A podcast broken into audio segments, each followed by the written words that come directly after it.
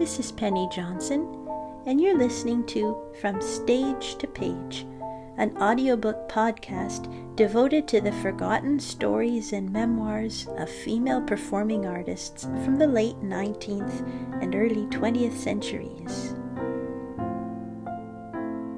In this episode, we continue with Geraldine Farrar, the story of an American singer, written by Geraldine Farrar and published in 1916 by Houghton Mifflin Company.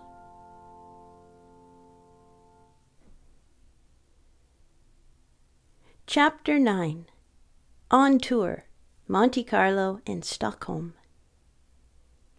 In discussing the plans for my third season at the Berlin Opera, it had been decided that I should create Massenet's Manon I determined to meet Massenet, if possible, in order to get all possible suggestions for the role.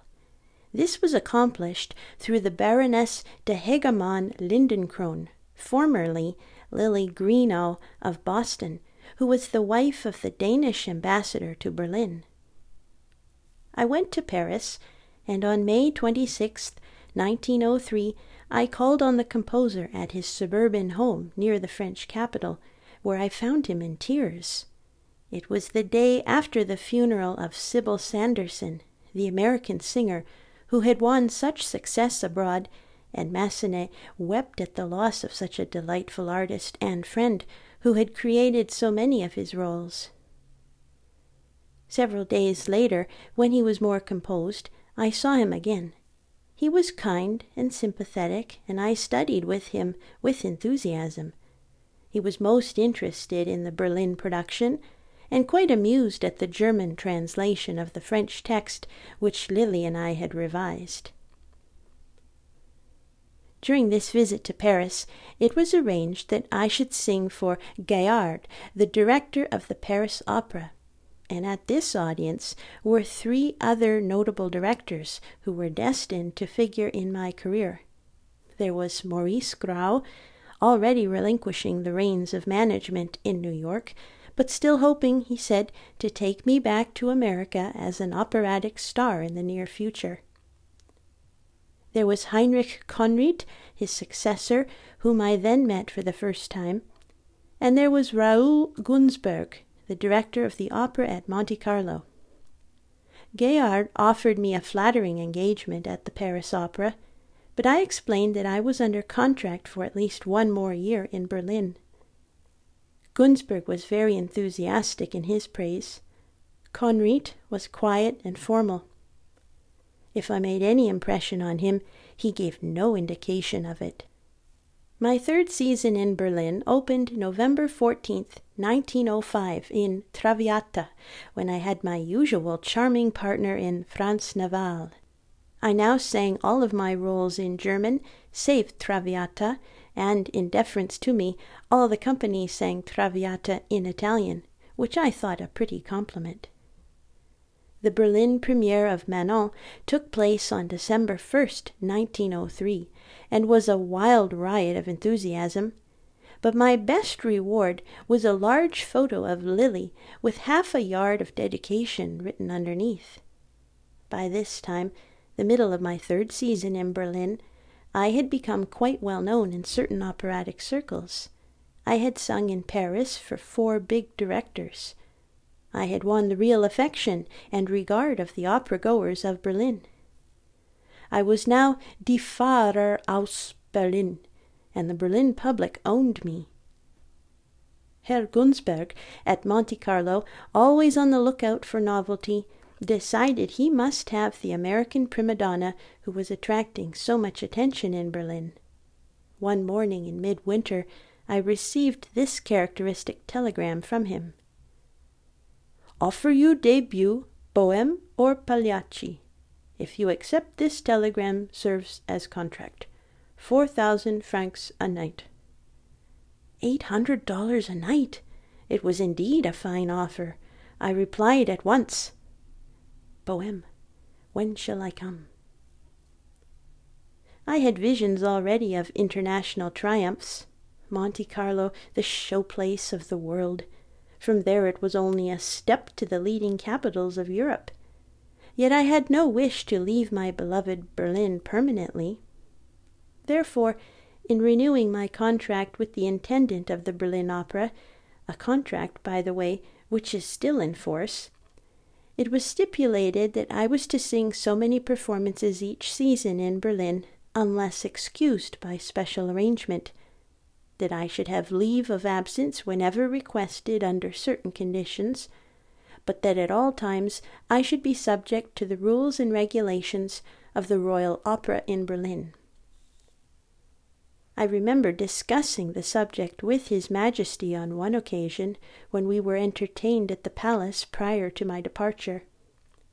I had asked and received permission for rather an unusual amount of leave of absence, and the intendant, who usually conveyed such a request to His Majesty on my behalf, said this time he really did not have the courage to ask again so soon. Very well, said I laughingly. I will ask him myself to spare you the embarrassment. But why should you wish to leave Berlin? inquired the Kaiser.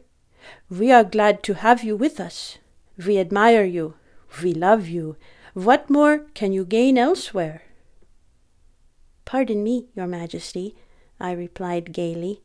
Already I have been accustomed as a spoiled prima donna of luxurious habits to ride in automobiles, and I don't wish to have to walk when I am an old lady, and when this, touching my throat significantly, has ceased to interest the public.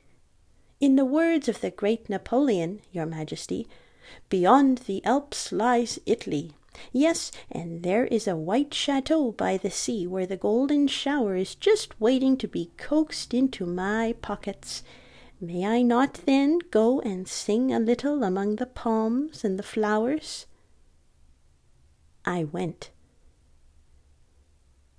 Ah, that first rehearsal of Bohème in Monte Carlo in March 1904 I was introduced for the first time to a tenor of whom I had never heard before. He was somewhat stout, not over tall, but with a wonderful voice and a winning smile. His name was Enrico Caruso. It was his debut in Monte Carlo. He had sung in Milan, in South America, and the preceding winter in New York, but he had not then attained even a small part of his present great fame.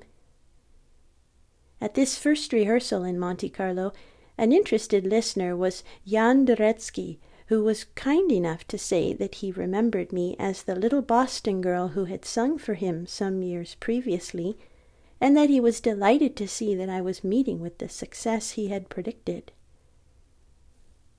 My Monte Carlo debut occurred on the night of March 10, 1904.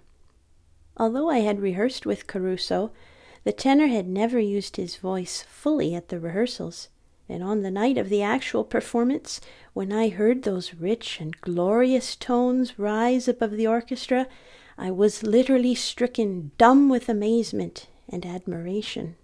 I forgot that I, too, was making a debut, that I was on the stage of the opera house, until the conductor, Vigna, rapped sharply with his baton to bring me back to my senses. Then I put forth every ounce of strength to match, if possible, that marvelous voice singing opposite to me.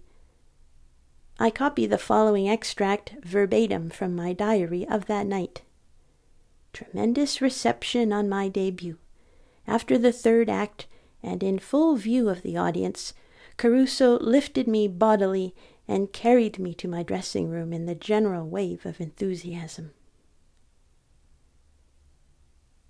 The Monte Carlo engagement was limited, and on March 28th I reappeared in Berlin, being received so cordially that I then and there made up my mind that I would never leave Berlin for good.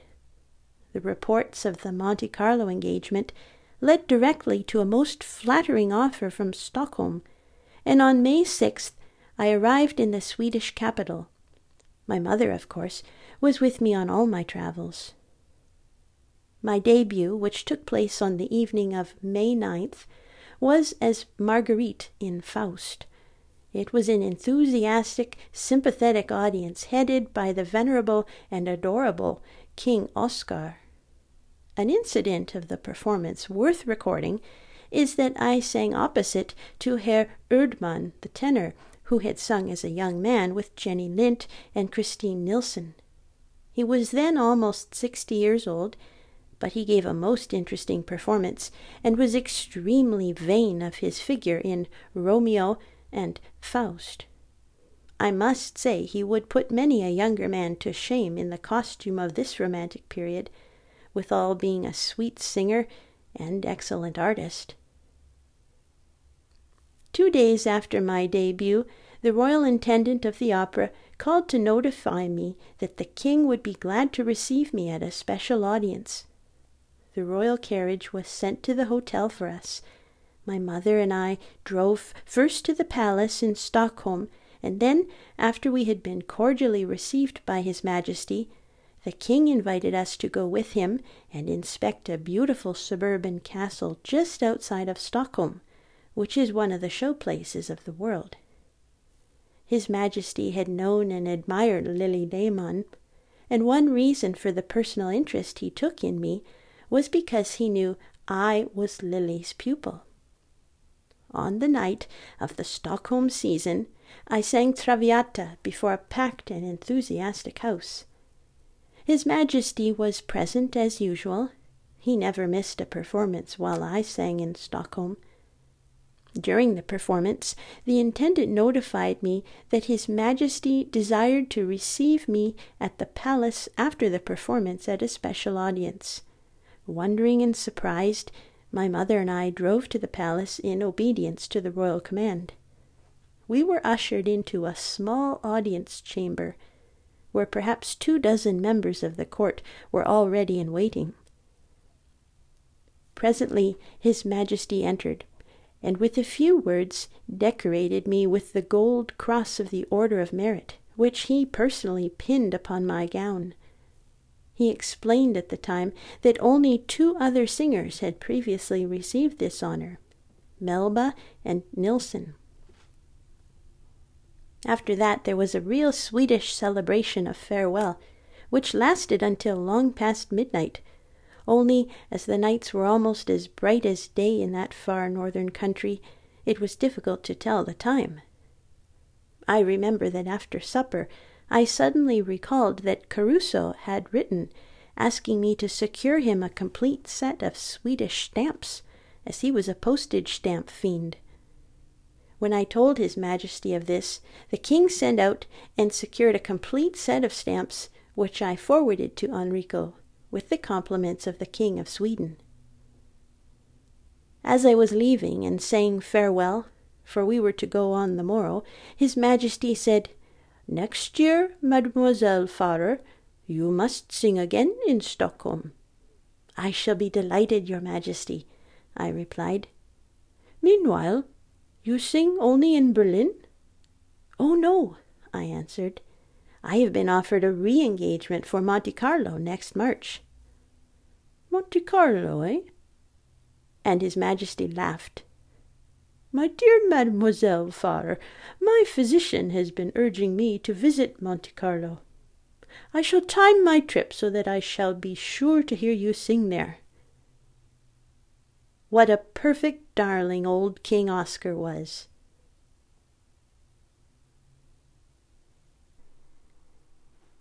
You've been listening to From Stage to Page, an audiobook podcast devoted to the forgotten stories and memoirs of female performing artists from the late 19th and early 20th centuries. If you like what you hear and want to support my creative endeavors, then simply go to ko-fi.com slash Penny Johnson and you can buy me a lemonade. That's ko-fi.com slash Penny Johnson. Thanks for your support.